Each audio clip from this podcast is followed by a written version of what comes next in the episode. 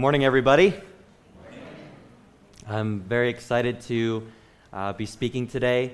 Um, I've been working with all of you and, and fellowshipping with all of you guys, and so it's just uh, a great blessing to be able to uh, bring something from God's Word uh, to you.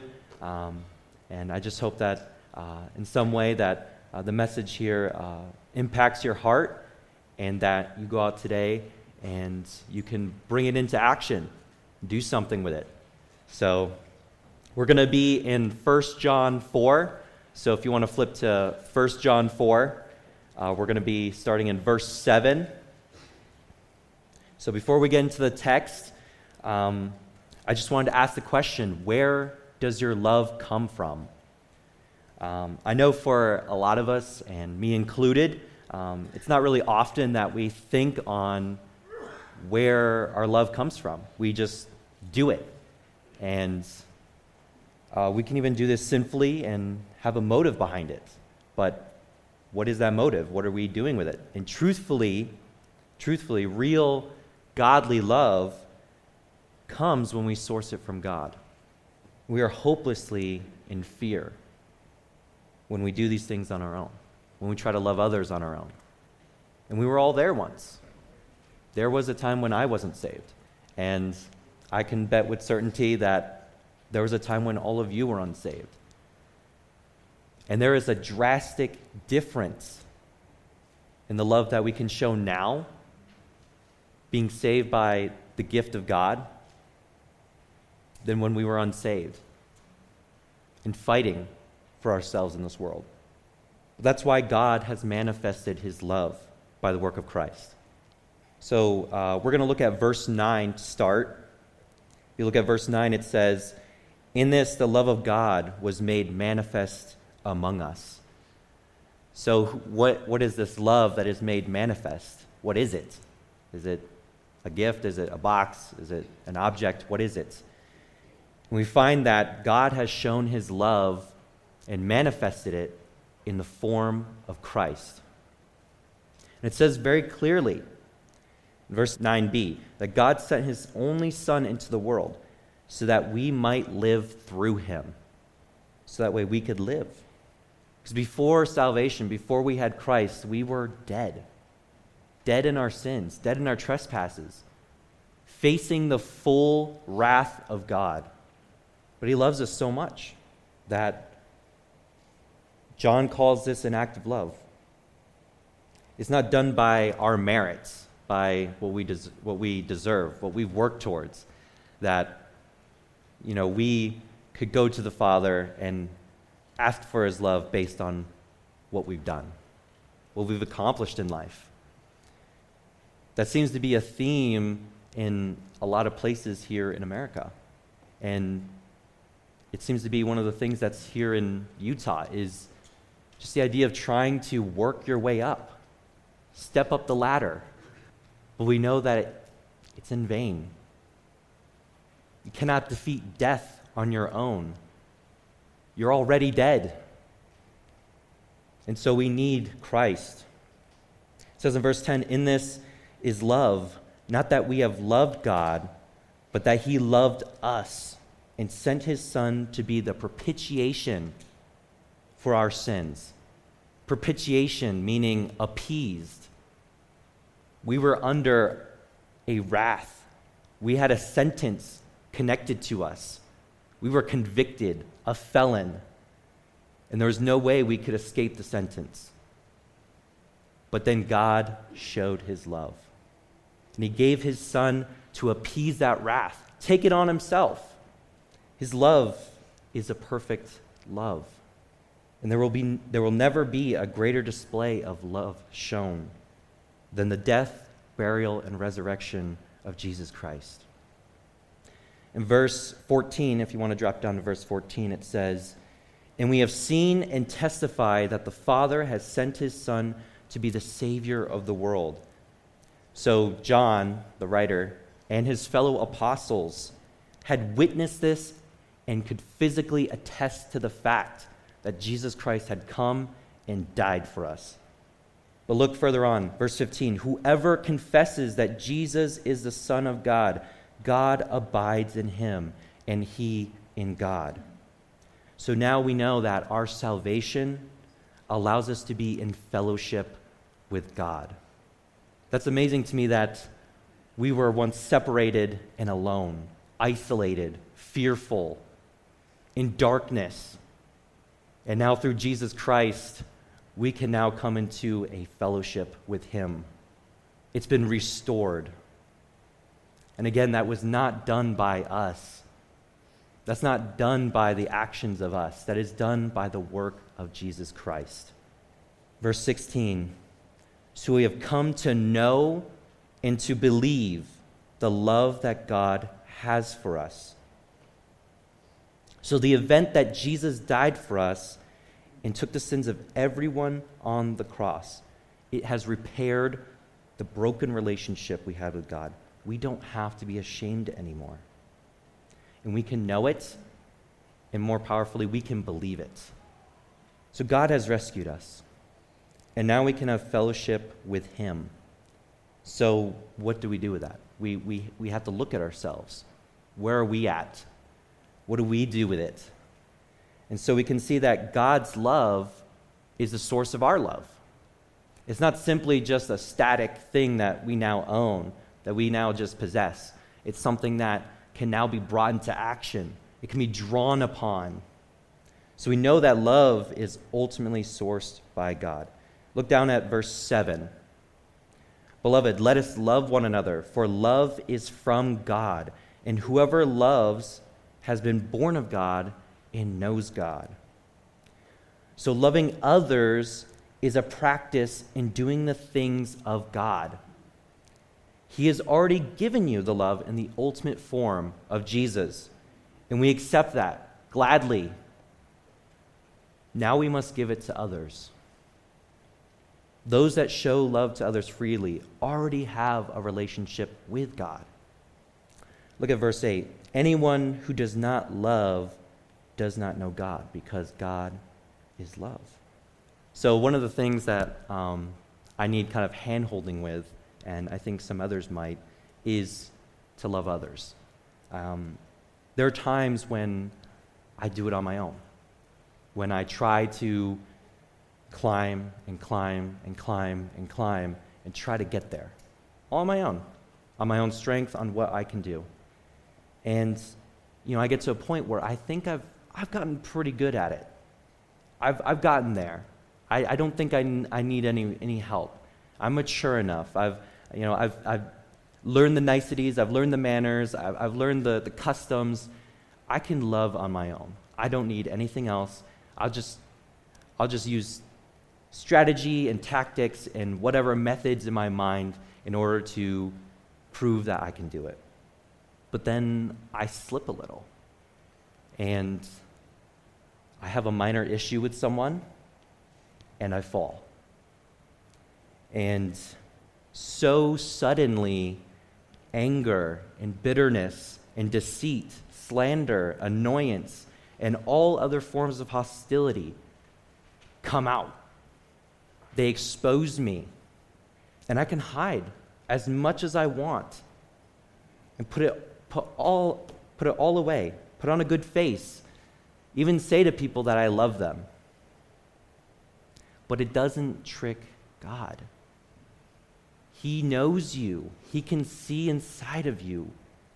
If you are in fellowship with Him, if you're abiding with Him, just as much as you can experience the full indwelling of His Spirit, He's got you marked. He knows where you're at. And sometimes I show love so it can benefit me. They call it using people, manipulation. It's used to make things comfortable. And we distort what love is supposed to be.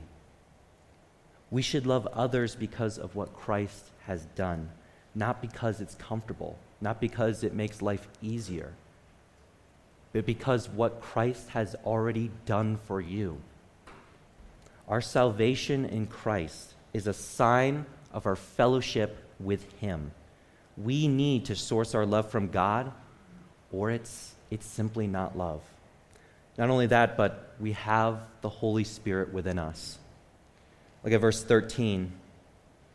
By this we know that we abide in him and he in us, because he has given us of his Spirit. So we have been brought into fellowship with God through the work of Christ. That means we have been given his Spirit to dwell within us.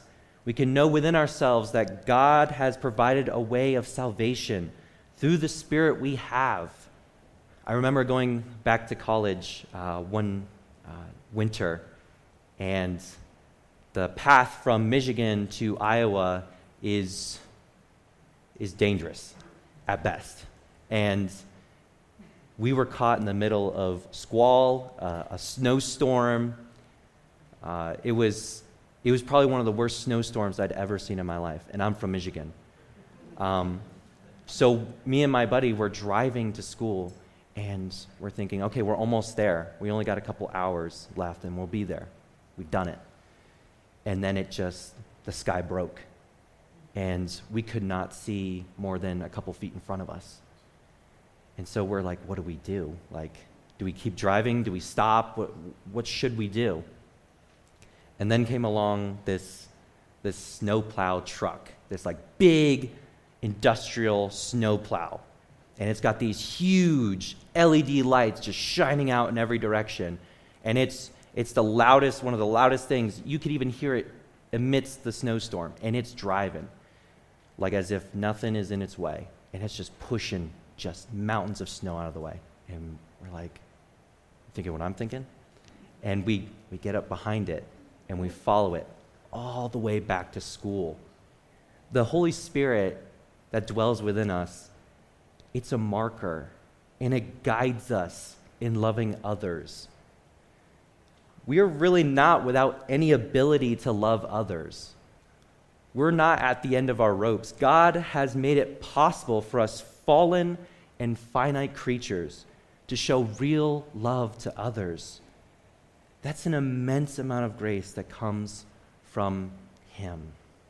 We can also see that the glory of God goes out into the world. There is a purpose to this.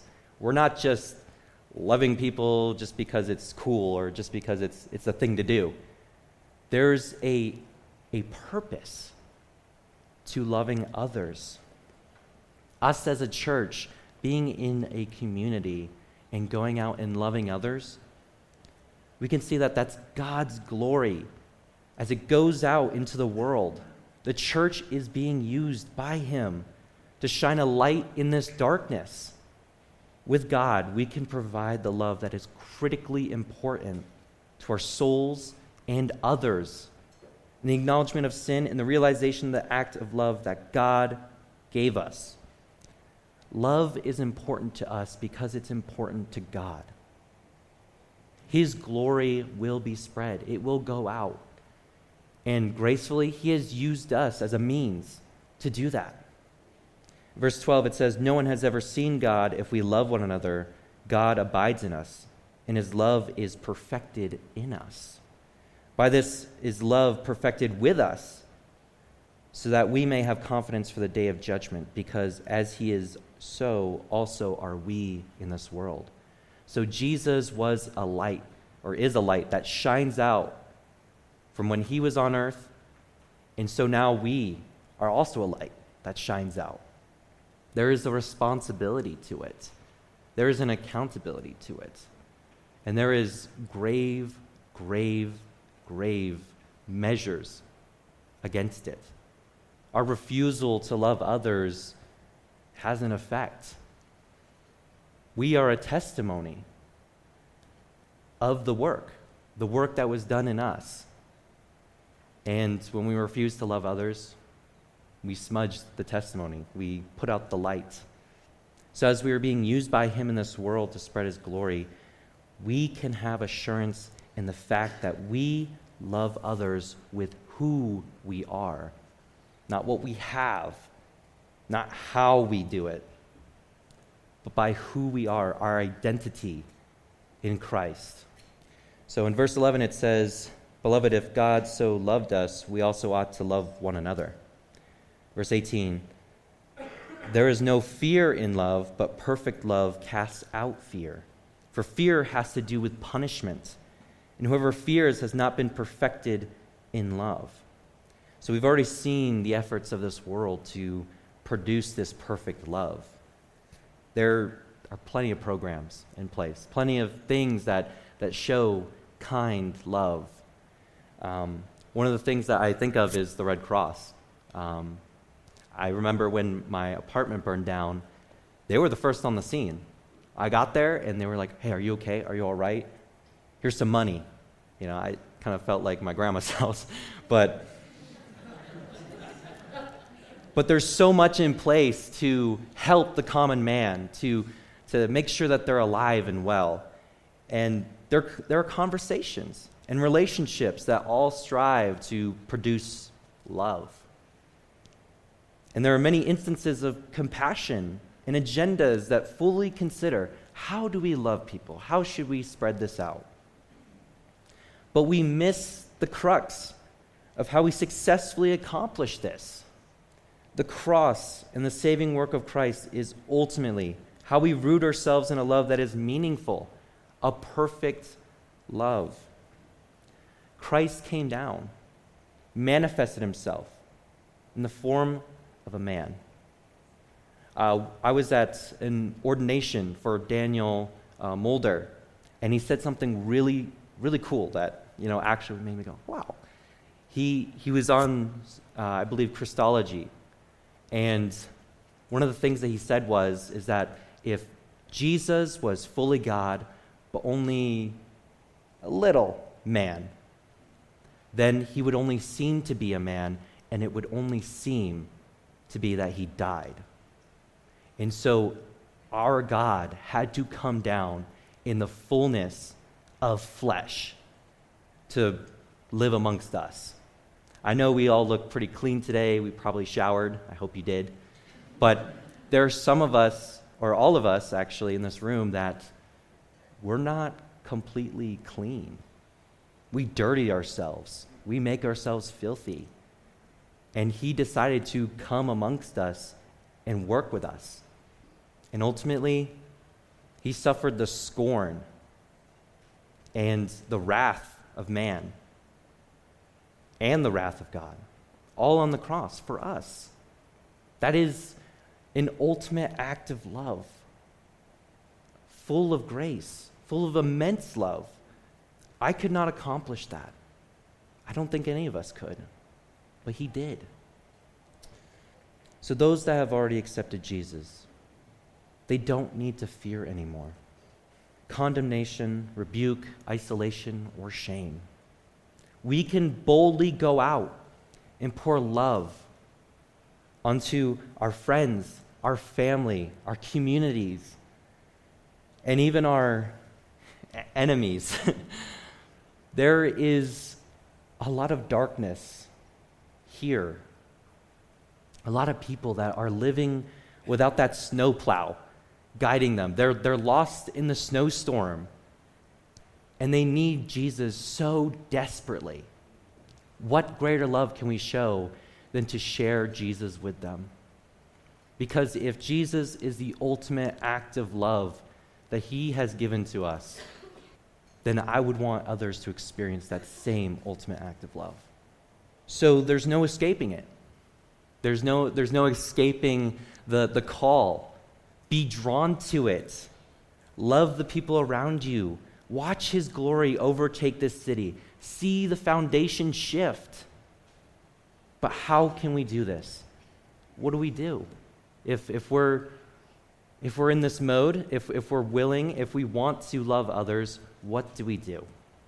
I have two for you. The first being personal discipleship and sanctification. I, I can't stress it enough how powerful relationships are, especially here, especially in a place where people are so entrenched in what they believe and what they've been deceived to believe. They need love so desperately. They need friends so desperately. They need brothers so desperately. Because in their unsaved lives, they are alone, they're isolated, they're walking in fear. How fearful are we when we try to walk on our own, to mount the challenge, to overcome it, and yet fail? There is a guilt, a shame, and a fear that drives up my spine. And so they are in desperate need of just love, of relationships.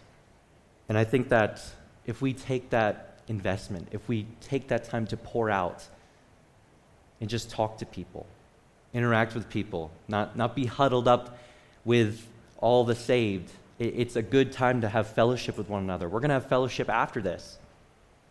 But we need to have fellowship and show love to the neighbors, to the people nearest to us, the people that are there and that we talk to. Because they desperately need it. They desperately need that love.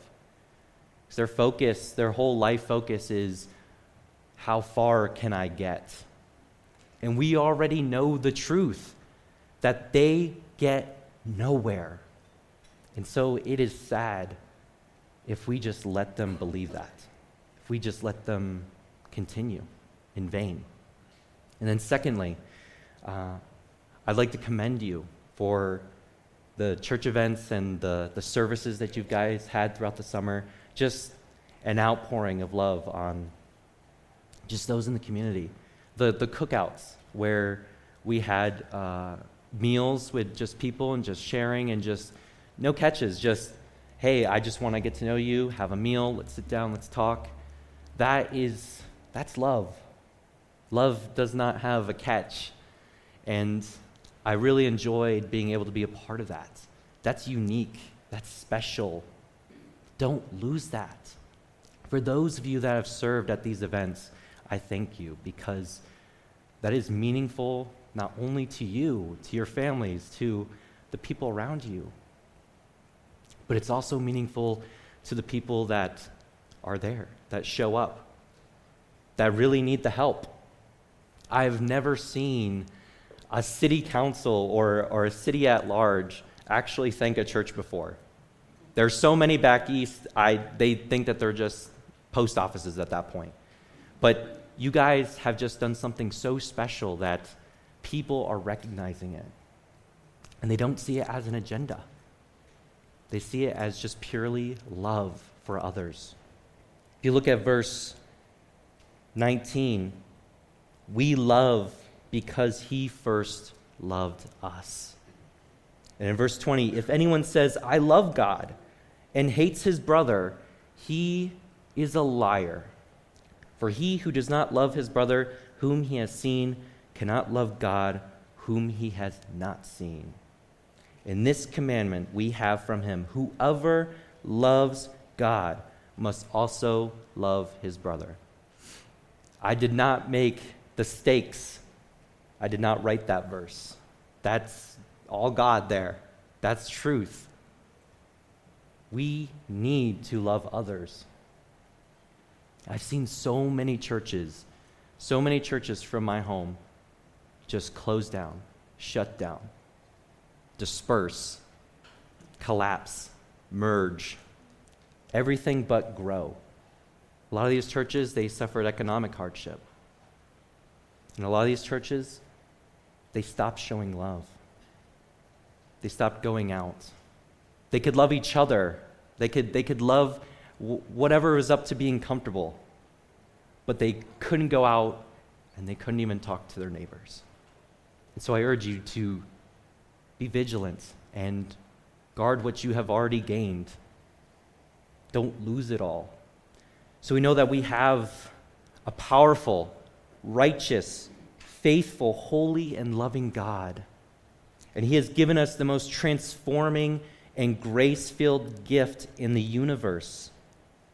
This is the ultimate act of love that could be done Jesus Christ. God loves you, and He's proven it. Do you love Him? And if so, do you love others? One of the things I was thinking of as I was working through this is I usually like to think of a phrase that sort of encapsulates action, that encapsulates theology all in kind of one sentence. And I would say that I love you despite you because God loves me despite me. Now, don't say that to strangers or anything like that. they might get the wrong idea. But where does your love come from? Source your love from God because it is the only way to truly show real, godly love to others. Thank you. Thank you so much for this summer and the things that you've taught me and shown me. That is real, godly love. Thank you.